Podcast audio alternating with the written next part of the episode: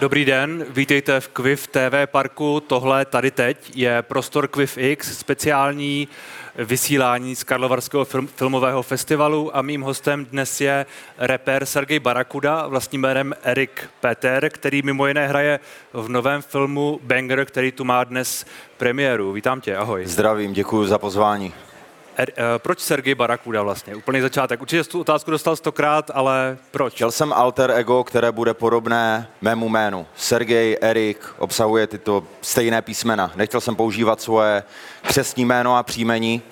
Jo, v repovém světě, ve kterém já se pohybuju, tak je zvyklost mít alter ego. Zároveň Sergej Barakuda vzniklo v mých 12-13 letech, ale ten nick... 20 let. Tak, ten nick jsem začal používat až v 18. A bavilo mě na tom, že dvojslovný, že zní jako značka parfému nebo něco. Kdybych chtěl do budoucna expandovat, tak v podstatě Sergej Barakuda zní jako kolekce oblečení. Takže ty si už tehdy přemýšlel takhle biznisově, že si, si řekl, jsem značka v podstatě. Ano, ano, brand. A fakt už ve 12 letech Sergej Barakuda. Ve, dvana, ve 12 letech vzniklo Sergej Barakuda. Hmm. Jo, chodil jsem s klukama ven a někdo to plácel náhodně ty budeš Sergej B. Nejdřív toho nebylo Sergej, ale Sergej. Jo. To byly začátky v Ostravě, předpokládám. Tak, ve Řmanicích. Jaký to tam tehdy bylo, ten, uh, než jsi přišel k repu, ty, ty uliční, řekněme, zkušenosti? No, tehdy vypadal svět úplně jinak. Uh, nebyly sociální sítě, nebo začínaly sociální sítě 2008, ale um, aby se dal najevo svoji příslušnost, tak se člověk musel oblíkat. Jo? To znamená, lidi, co rádi poslouchali hip-hop, nosili široké kalhoty, dresy, lidi, co rádi poslouchali rock, pak byly skupinky, nevím, Antifa, jo, Skinny, totální, měli gladiny, bílé tkaničky, bombry, tak když se to jelo. Dneska už nepoznáš, um, dneska poznáš člověka podle playlistu na Spotify, ne podle toho, jak se oblíká. Jo. Člověk může mít různé zájmy, ale nedává to najevo svou vizáží. Možná, že rap, rapera poznáš podle tetování na obličeji. Jak... Je to možné. Je to, možné. to, už je, to už je teď taky trošku jako vlastně nechci to zlehčovat, ale tak spousta, spousta z těch mladých reperů, eh, jako si ty, Izomandias a další, celá ta jejich crew, mají všichni něco, že jo? Tak. Je to trošku povinnost, nebo ne? Povinnost ne, člověk eh, může být nevýrazný, hmm. nosit jenom šedou mikinu s kapucí, nemít žádné tetování a stejně hudba může prorazit. Hmm. Uh, já vlastně nevím, jestli se na to chci ptát, protože mě se mýho ta otázka jako štve, ale uh, znamená to něco? Tady to srdce třeba? Co máš, co máš na tváři? Když se podíváš bokem, to vypadá jako zlomené srdce, ale když se na to člověk podívá ze 45 stupňů, tak je to puls. Okay. Například. Takže život. Ano. Když se vrátíme zpátky do té Ostravy, uh, kdy, kdy ty jsi tam začal repovat, nebo jak, jak jsi se k tomu dostal? V mých 15 letech. A bylo to tak, že jsem si šel koupit do Teska dynamický mikrofon Hama za tři stovky. Stáhl jsem si krknuté programy Adobe Audition a přes něj jsem dělal svoje první nahrávky, které jsem repoval do cizích instrumentálek. Například Window Sharper od 50 Centa a podobně. A snažil jsem se doma najít rytmus, tempo, frázování, artikulaci, všechno tohle. Mm. Jo, k čemuž mi pomohl gypsy.cz, měl tehdy venku článek na internetu, mm. na stránce odkejseverepu.cz, kde na čtyřech stránkách vysvětloval jednotlivě, co rapper musí mít a jak to funguje. A podle toho manuálu jsem měl, když vysvětloval něco o frazování, já jsem si to zkoušel. Jo. Tehdy byla zvyklost říkat, že repování je jenom mluvení do beatu. Jasně. No, já už jsem se v raném věku přesvědčil, že to není ono, že to musí být nějak rytmicky. Teď ještě bojuje s českým jazykem, který je strašně, jak to říct, tvrdý a neohebný. Na rozdíl od americké angličtiny, kde je to všechno oh, wow, flow, oh, oh. Jo, takže ještě pracovat s tou češtinou vlastně by, byla práce navíc. A ty jsi nikdy nerepoval anglicky? Já teď si nejsem jistý. Nerepoval jsem anglicky. A nechceš? Ne, protože jsem věděl, že co je specifické pro rap a hip-hop, je, lidi potřebují svého domácího hrdinu, který mluví jejich jazykem, jo, a který je o tam tuď. U roku, metalu a podobně je to jedno. Tam například eh, kluk jménem Red Z. Ten je z České republiky, zpívá anglicky a dokázal prorazit do celého světa. Jo, a v Česku má, je nejstreamovanější člověk ever. Ale u repu Prostě lidi potřebují svého domácího hrdinu, který mluví jejich jazykem a já bych se ztratil. Dneska, když se někdo rozhodne repovat anglicky, tak se ztratí v tom světě. Ten trh je strašně velký. Je nejlepší začít u sebe doma, hmm. u sousedů. Jakmile tě cení tvoji sousedi za tvoje rap skills, tak tě může cenit okolní města, jo, a pak, pak to expandovat. A tebe v Ostravě cenili, když jsi, když jsi začínal, cenili tvoje rap skills, jak říkáš? Když sousedi. Jo, jo, co se, já mám každý koncert v Ostravě vyprodaný. Teď, Jen- teď, ale Ano. myslím zpátky. Třeba před těma, nevím, 10, 12, 15 lety. Byly tam okolní partičky a samozřejmě v repu to doteď funguje, že ty tábory si jako hejtí nepřímo. Hmm. Víš, posílají sliky se a tak.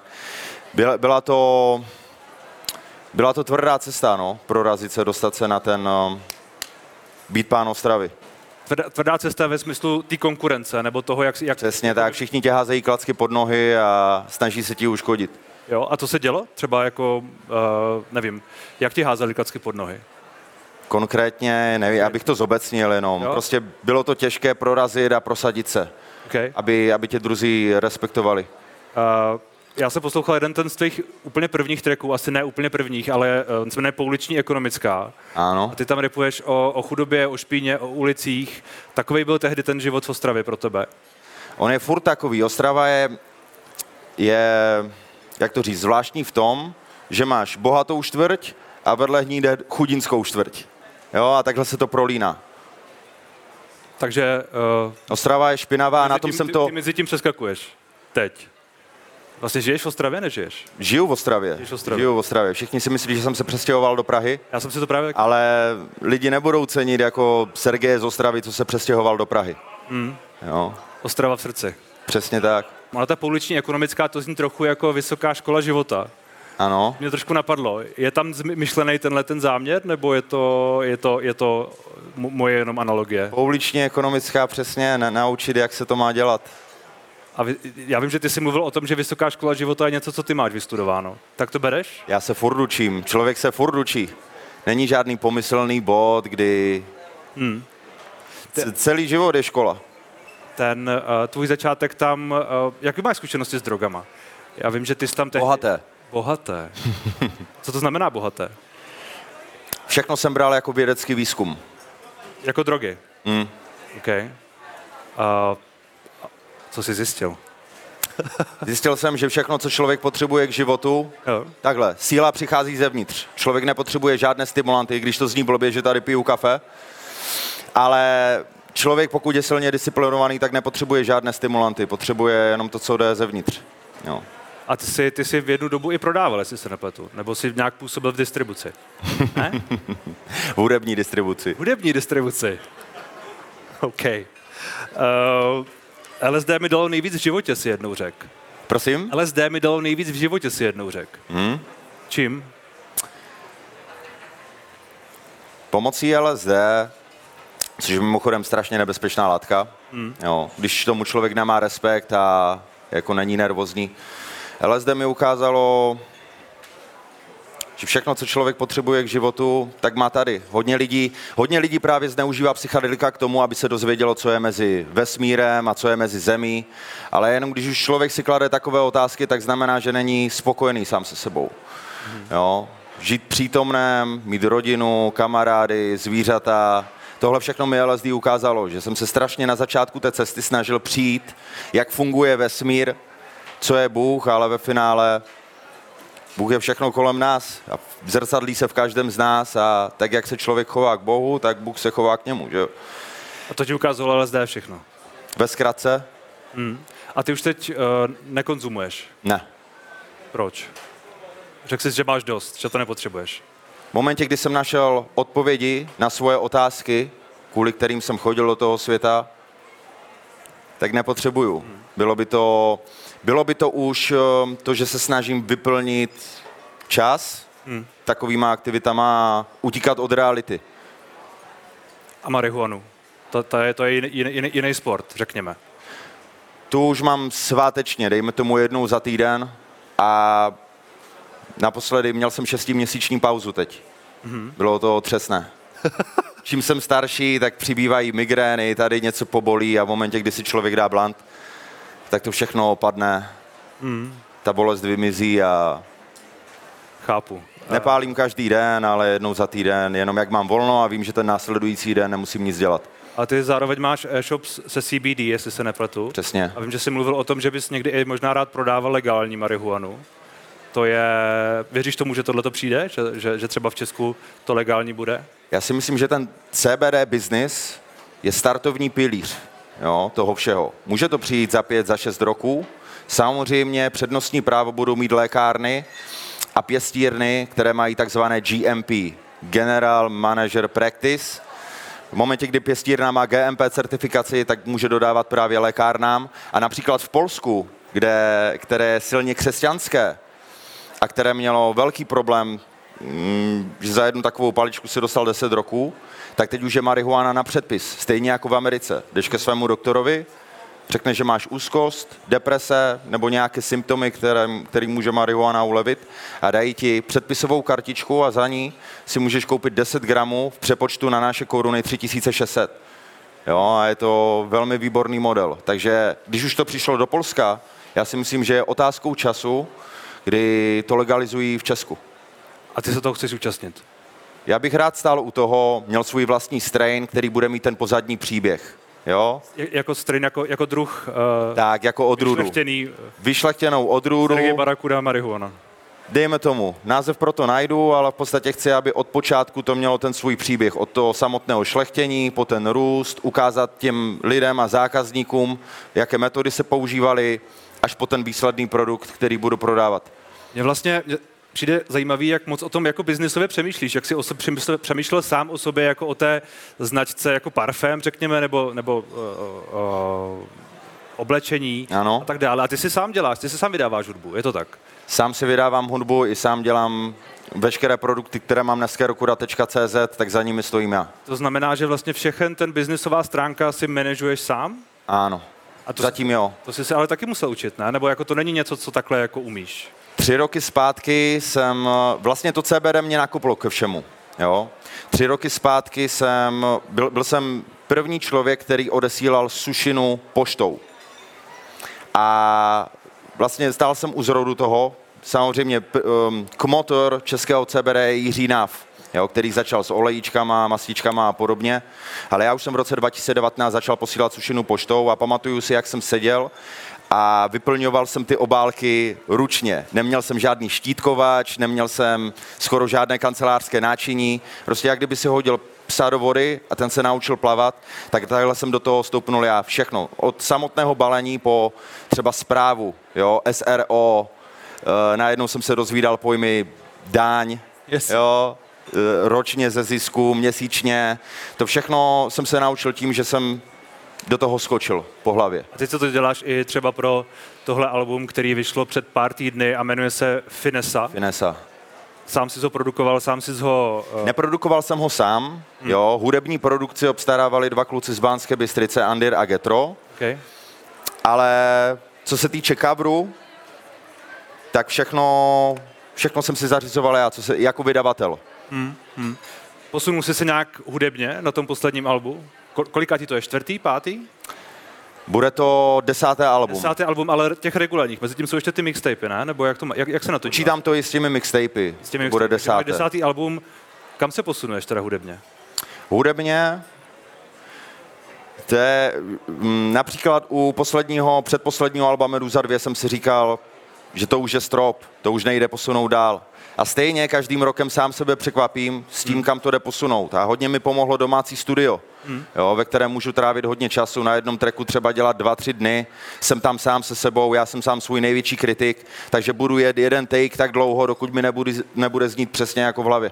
My jsme se tady bavili předtím, než jsme, než jsme začali tohle vysílání, že pro tebe je do jisté míry důležitější být v té hudbě a pracovat na té hudbě, než být třeba s holkou na rande, nebo v kině, si říkal. Je tomu tak? Takže to je tvůj denodenní chleba. Prostě pracuješ na hudbě.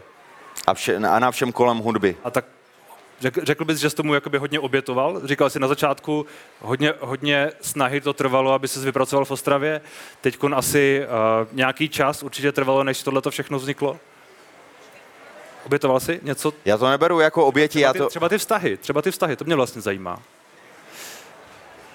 Vztahy, no. Nemám žádný.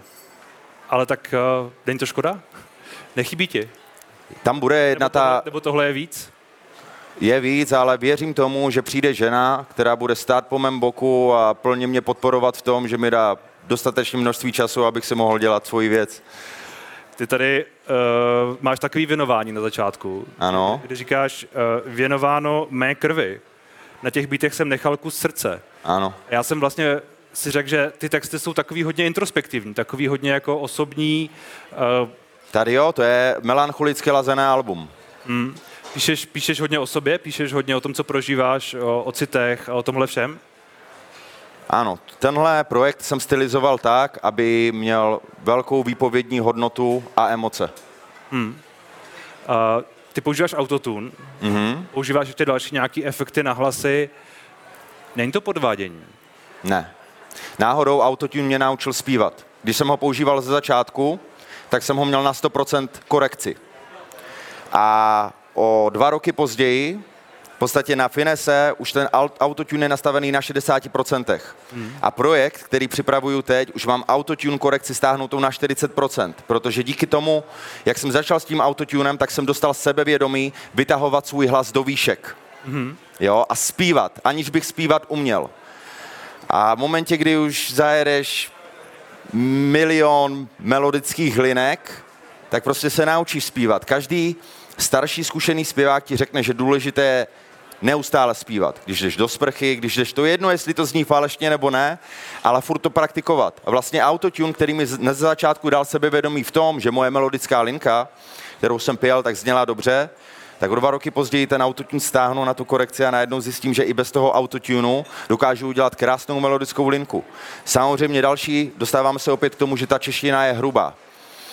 A když jedeš v rychlejším tempu a potřebuješ mít hlas zvednutý a zpívat, tak ten autotune tě prostě podrží, protože nejde v některých pasážích, i kdyby se byl sebe lepší zpěvák, dát do jednoho řádku osm slov a zároveň je zaspívat bez chyby. To musíš kontrolovat hodně věcí najednou, takže autotune neberu jako podvádění, je to efekt a naučilo mě to zpívat. A Bůh ví, kde to bude za další dva roky. A na, na začátku si ho začal používat proto, aby si vylepšil zpěv, nebo jaká byla motivace na začátku? Chtěl jsem dělat střídané pasáže. Chtěl jsem svoji klasickou repovanou pasáž, kterou znáš z období pouliční ekonomické, kdy jsem jel furt tímhle hlasem, kterým mluvím. A pak jsem chtěl třeba jo, čtyřku sloky a čtyřku sloky zvednout a začít zpívat. Mít refrén, který je napůl repovaný, napůl zpívaný. Chtěl jsem prostě zpívat. Už v roce 2012 jsem vydal track s rytmusem s názvem Bomby, kde jsem měl zpívaný refrén. A ten zpívaný refrén, aby zněl dobře, bez autotunu jsem ho musel natrojit, naštveřit. Že byly čtyři zpívané stopy pod sebou, aby vlastně zakryly ty falešné pasáže. Hmm. No. A dneska chci zpívat linky jeden hlas, ale zpívat. Uh, tak možná to je to, v čem jsi se posunul. Možná to, jak Ano. jsem se ptal, kam se posouváš, tak možná, že to je to.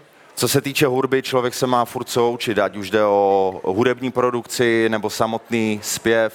A ten, pro, ten projekt, který připravuješ, kde to chceš mít jenom na těch 20%, jak jsi říkal, to, to bude co? Pouliční ekonomická 4, navazování té velké série, kterou jsem vlastně začal od roku 2010 a skončil s ní v roce 2018.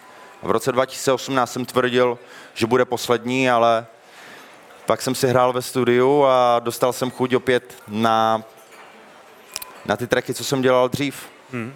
Čili to bude hudebně, hudebně podobnější tomu, tomu staršímu materiálu, řekněme. staršímu, zároveň to bude best of. Jo, už, už na tom novém materiálu na té pouliční ekonomické 4 zpívám, používám autotune, ale jsou tam více repované pasáže a beaty, které jsou tvrdší. Jo. Poslední dva roky jsem dělal takové balady. Meduza, Meduza 2, Finesa, Piánka, jo, a věci, které, které jsou jako balady. Hmm. Jo, ale pouliční ekonomická má ty tvrdé trapové beaty, které jsou specifické pro ten můj subžánr, který dělám. Co ty posloucháš sám, když neposloucháš sebe? Všechno. Všechno, co mi přijde na Tidalu pod ruku. Hmm. Jo, někdy si pustím 70, 80, 90, neposlouchám klasickou hudbu.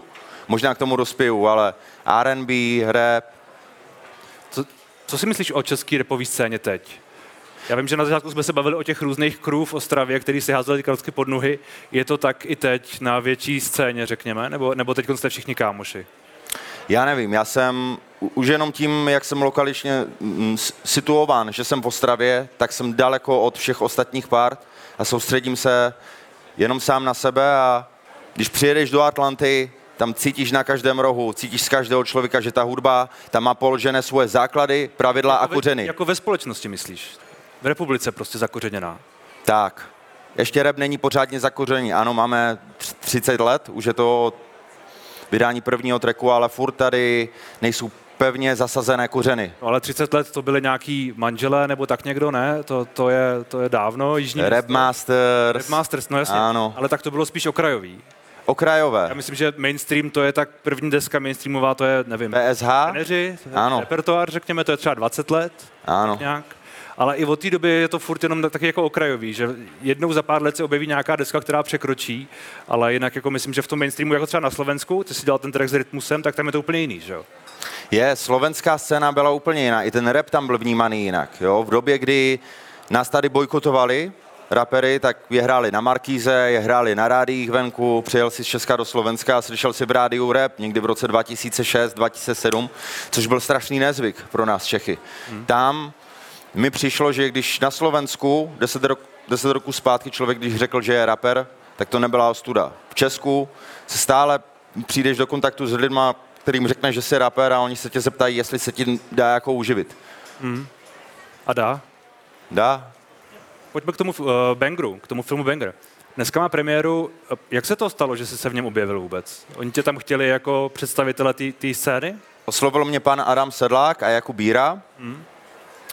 A v mailu mi shrnuli pár bodů, o čem to bude a říkal jsem si, jo, tohle, tohle je ono, to zní dobře. Plus jsem viděl ten film Domestic, který dělal pan Adam Sedlák a bavilo mě ta temná atmosféra, kdy psycholo... Domestic je hodně temný. Je. Ten, ten, ten banger je taky tak temný? Je to, je to, je to v tomhle nastavení podobný? Já se nechám překvapit. Já jsem řekl, ne... že nechci vidět žádnou pracovní verzi. To neviděl. Přesně tak. Že dojdu, a půjdu přímo na premiéře, uvidím ten film poprvé. A z toho scénáře to nepoznáš, jako jaký to má naladění, nebo když si říká, četl jsi scénář, tak... Když čte člověk knihu nebo scénář, tak si udělá vlastní vizuální obrázek o tom, jak to bude.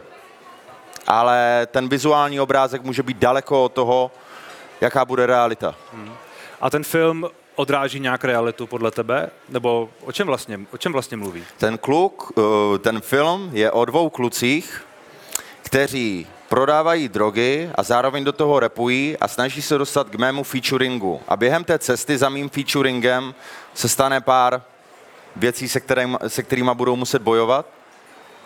Hmm. A... a dostanou se k tomu featuringu. Dostanou. To vím, to, to vím už podle scénáře. Takže spoiler alert, omlouváme se všem. Jak se ti hrálo? Skvěle, já jsem hlavně nemusel hrát, já jsem přišel a dal jsem sebe. A plus, na místě šlo vidět, že to má pod palcem česká televize a měl jsem servis jak král. Byly to dva natáčecí dny, co 15 minut se mě chodil ptát, jestli mám všechno, takže... Jsme se, my jsme se bavili o tom ještě předtím, že ty si opravoval nějaký drobnosti v tom scénáři, aby to víc zapadalo do toho, jak to, jak to na té ulici opravdu je. Je to tak? Nějaké hlášky, aby nevyzněly moc čízy. No. Takže nějaký jako ahoj a takovýhle jako nějaký, nějaký slang Nějaký slang jsem pomáhal, ano, ano. Takže jsi spoluautor scénáře de facto. Spoluautor ne, to bych musel mít tu valnou část. Jenom jsem tam něco vyškrtal, přepsal. A ještě držíš pusty? Ano. Jak jsi se k tomu dostal? Ale necíleně. Jak jsem se k tomu dostal? Necíleně.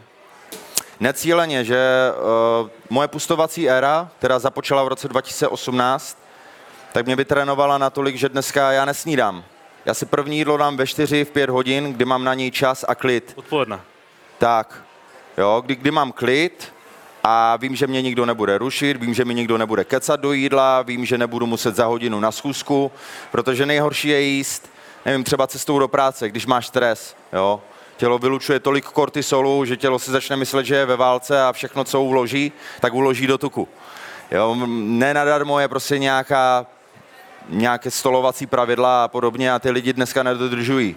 Ráno vstanou, jedou na šelku, dají si párek v rohlíku s kolou a to je jejich snídaně a může to, nevím, zapříčinit řadu metabolických problémů. Jo? Ten způsob stravování, který je dneska nepopulární, ale který je zaběhlý.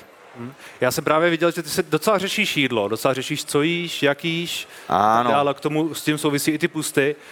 To přišlo samo od sebe, nebo tě něco jako motivovalo, že jsi, jak, jak jsi s tím začal? Já se vrátím k tomu LSD. Jo. Od, od té doby, od 2017, vlastně jsem se začal zajímat o věci, které se nějak neslušovaly s mojí image a vlastně nikdy v životě jsem nemyslel, že se budu o ně zajímat. Je to náboženství a přes to náboženství vlastně jsem došel k tomu pustu, že to se praktikovalo, dneska to nechal islám, ale islám to má furt jenom jeden měsíc. Jo. Ale uh, pilíř každého náboženství byl minimalismus a půst, odepírání si věcí, hladovění a podobně a minim- minimalismus asi k repu úplně nejde, ne? Ne, no, ale řetěz, tak postihuje mě to. Mám doma 50 párů bot, nosím dva, tři páry celý rok, maximálně nějaký si vezmu na natáčení a je mi líto, když to vytahuju z té krabice a musím to zašpinit. Jo, nejraději bych byl týpek, co má ale máš těch 50 párů furt. Furt, furt, furt Já vím, ale práší se na to, musím čistit ty Tak nebylo by, lepší, krabice. nebylo by lepší to nekupovat. Je to k tomu repu. Šel jsem do toho s tím, že rap obnáší nějaké věci, včetně oblíkání, rád se oblíkám. Ale, ale člověk, co třeba nedělá muziku, tak nepotřebuje být flashy, zářivý, na co? Raději, kdybych nedělal hudbu, tak jsem ten, co se snaží zapadnout a vyčnívat z davu. Nebýt střed pozornosti. Když jsme se bavili o tom LSD, že ti to trošku změnilo život, asi chápu to správně, tak to znamená, že ti to otevřelo oči, řekněme, k tomu náboženství, k těm půstům a k tomu všemu, že prostě to byla nějaká zkušenost, protože LSD je prostě uh, ta zkušenost, že člověk si zaži- zažije něco takového jako s novýho, takže tam si něco viděl, něco si prožil a od té doby jedeš tyhle ty věci. To znamená, že třeba i řešíš náboženství teď, nebo nějakým způsobem víru, nebo, ne- nebo tyhle věci podobné? Zajímám se povrchově.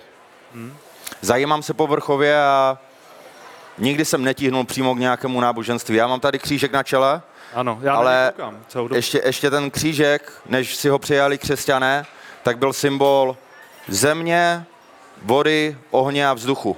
Aha. Jo, byl to magický symbol. Takže Pak to- si to přijalo křesťanství a Takže tohle není náboženský symbol, ale je to symbol toho, magický symbol. toho všeho, co říkáš. Kdy budeš mít tu další album? Kdy na něm budeš pracovat? Už, už, je, to, už, je, to, už je to v, eh, v procesu, řekněme? Mám ho nahrané. Mám 20 věcí nahraných, přednahraných dopředu a nejspíš ho posunu na příští rok. Poprvé v životě, nebo takhle, na mém checklistu už dříve bylo udělat dvojalbum. A teď mám tu příležitost udělat dvojalbum. Moje následující album se bude jmenovat Pouliční ekonomická 4, podtitul Růst a prosperita. A když jsem si vzal těch 20 tracků, tak jsem si je rozdělil a vyšlo mi 10-10. 10 růst, 10 prosperita. A tenhle rok jsem vydal album, sice devítitrekové, a chtěl jsem strašně vydat ještě tenhle rok. Ale spíše nechám ty lidi napínat, ať to má prostor, protože když člověk se ukazuje lidem furt, je jim furt na očích, tak po chvíli začnou mít toho člověka dost. Jasně. Takže raději si dám pauzu, půjdu do ústraní, budu pracovat na tom desku, už mám cca hotovou, ty dvě části, maximálně přidělám dva treky na každou tu část a dám si záležet, co se týče jako vydavatel. Jo, budu mít ten super plastový case, booklet s 20 stránkama, kde budou exkluzivní fotky a exkluzivní materiál pro fanoušky. Promyslím si pořádně to vydání. Jo? Vzhledem k tomu, že to bude moje největší album, tak ať i to vydání má říct všechny ty věci vinily, tu předpřípravu dám si záležet, abych ten poslední měsíc před vydáním nestresoval a měl jsem všechno hotové a byl ready jenom na release. Já jsem viděl, že nějaký, eh, někdo kritizoval to, že na tom albu máš jenom 9 tracků, že to vlastně je relativně krátký, nebo tak ono je to asi jako velmi relativní, ale jakože vlastně eh, to asi mohlo být na album, řekněme, delší, vzhledem k tomu, že ty máš těch 20 tracků připravených. A proč tak málo? Tohle album bylo totiž stylizováno do piana. Tohle dělal, dělali jenom dva producenti. A najdeš tam stejné nástroje na každém tracku. Ten stejný klep, ten stejnou hajtku. Jediné, co se mění, jsou pianové akordy, které jsou každý track v jinačím, v jinačí stupnici. A minor, potom C major, D sharp minor a mít měl jsem připravených 14 tracků. A aby to neznělo jednotónně, všech 14 věcí, vzhledem k tomu, že dominantní nástroj toho alba je piano, tak jsem to zkrátil na 9. Ale u toho následujícího alba PE4 už tam mám třeba 12 producentů. A každý ten producent má svůj vlastní podpis. Jasně. Jo, to znamená, to to, různorodější. 20-trackové album bude různorodější, zároveň se nechává tu svoji tvář, ten, ten můj styl, ale u tohohle alba se muselo udělat výjimku a dát 9 tracků, aby to jelo od začátku do konce, zároveň se to neopakovalo, neprotahovalo a nepřišlo to monotónní. Hmm. No. Tak se budeme těšit. Díky moc. Eh, Kdyby měl někdo na Sergeje otázku, tak my vám rádi dáme mikrofon a můžete se zeptat. Já mám otázku, jaká písnička byla tvoje nejlepší? Jaká písnička byla tvoje nejlepší? To je dobrá otázka, děkujeme. Já si myslím, když to vezmu i mimo moje cítění, tak asi Kouř s Ektorem, kde se mi mimochodem povedlo dát, jak je ten refrén Plavu mezi žraloky, tak na začátku mi ujel hlas. To byl chybný take, ale ten chybný take, tím, jak mi ujel hlas, tak to je vlastně věc, která je strašně těžká mezi zpěváky. Udělat to vědomně a cíleně. Tak jsem to nechal. A co se týče čísel, tak je to můj nejúspěšnější track a mám ho rád, vím, že bude fungovat na koncertech i za 10 roku. Že to je jeden fakt z hitů mojí kariéry. Díky moc. Takže tak. Ještě někdo, kdyby měl otázku? Asi ne? Tak jo, tak máme. Eh, Jak se srovnáváš s kritikou? Srovnáváte? Pardon. Jak se srovnáváš s kritikou? Super, díky. Záleží, jestli je to konstruktivní kritika někoho mého známého z hudební branže, který mi dá sem tam cenou radu, tak ji přijmu. Mm-hmm. Ale co se týče kritiky, Na sociálních sítích, na Tak. A tak. no, když jdeš na sociální sítě a za den ti desetkrát někdo povyhružuje smrtí nebo tak, tak můžeš být obrněný jak chceš, ale to je nejhorší na sociální síti, že chceš vždy, vždycky zbít člověka, který tam zrovna není v té místnosti a je na druhé straně republiky a ani vlastně nevíš, jak vypadá.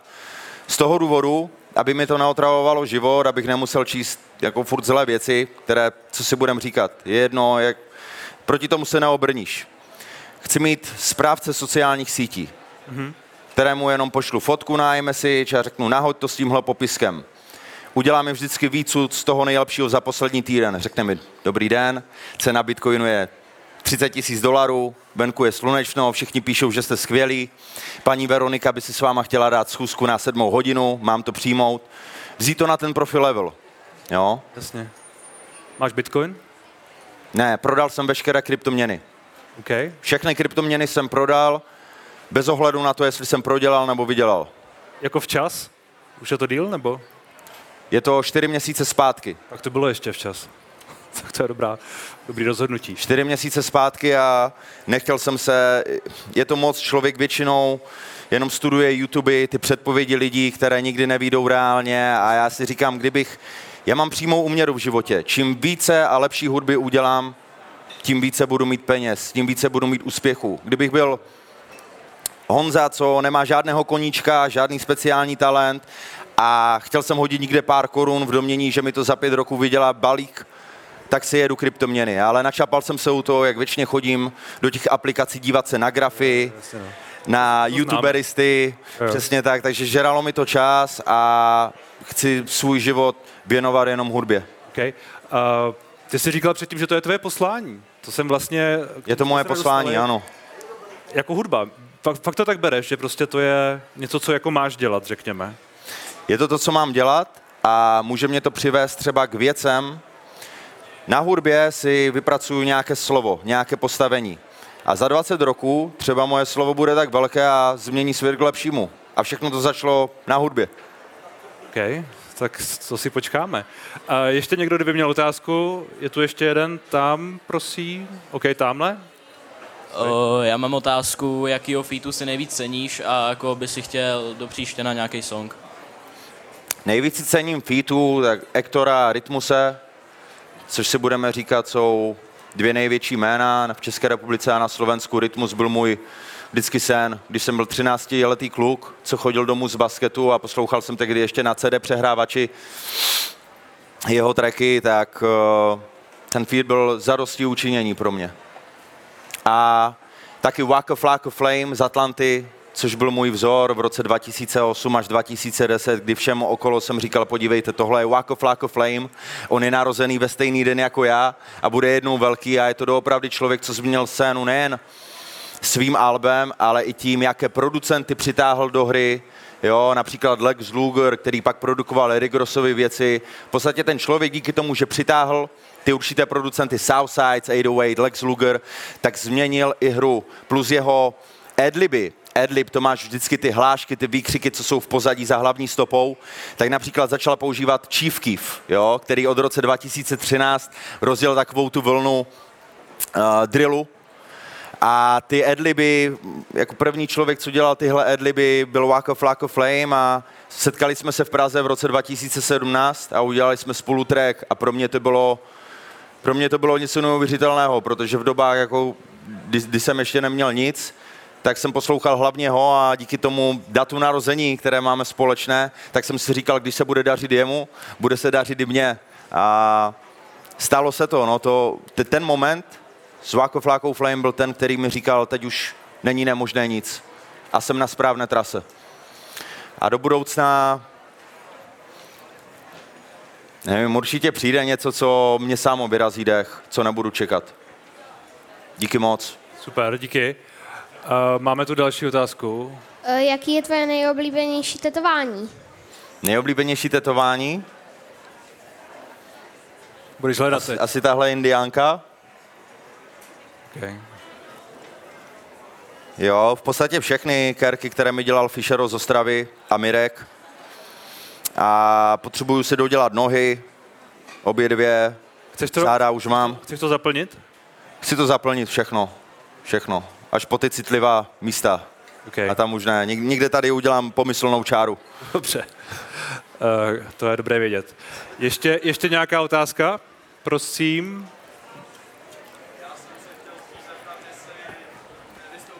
večer s Anetou X, kdyby to bylo fajn. Jestli nevystoupím večer s kým, prosím. Anet Anetou X, X. která tady, bude, X. která tady Nemáme ještě- koncert v 8. OK, rád se přijdu podívat, ale nemáme žádný single společný, kdo mě nepozval, takže si to přijdu užít jako fanoušek. Díky. Super, díky. Jaká písnička tě bavila nejvíc naspívat?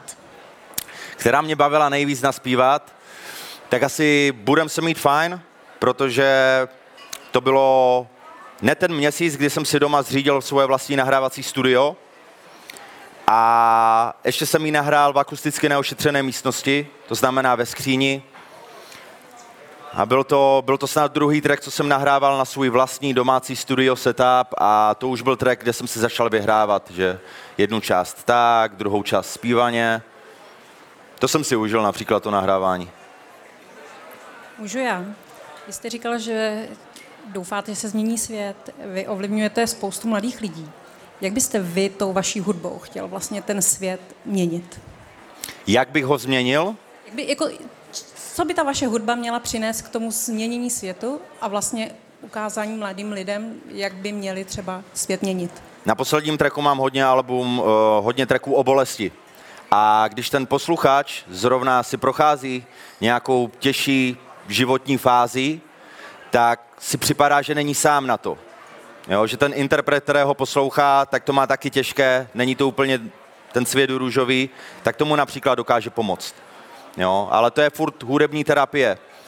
Já jsem to myslel tak, že až budu mít slovo, dejme tomu za 20 let, tak už to slovo bude například mimo hudbu. Kdo ví, kde budu za 20 let, jaké postavení budu mít, Jsi prezident třeba.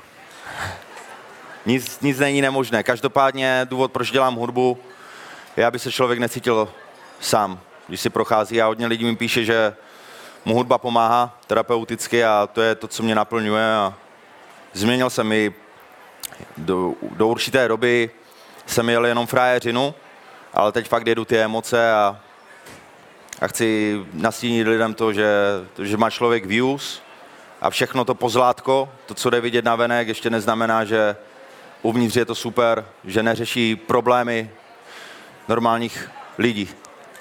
Děkuju.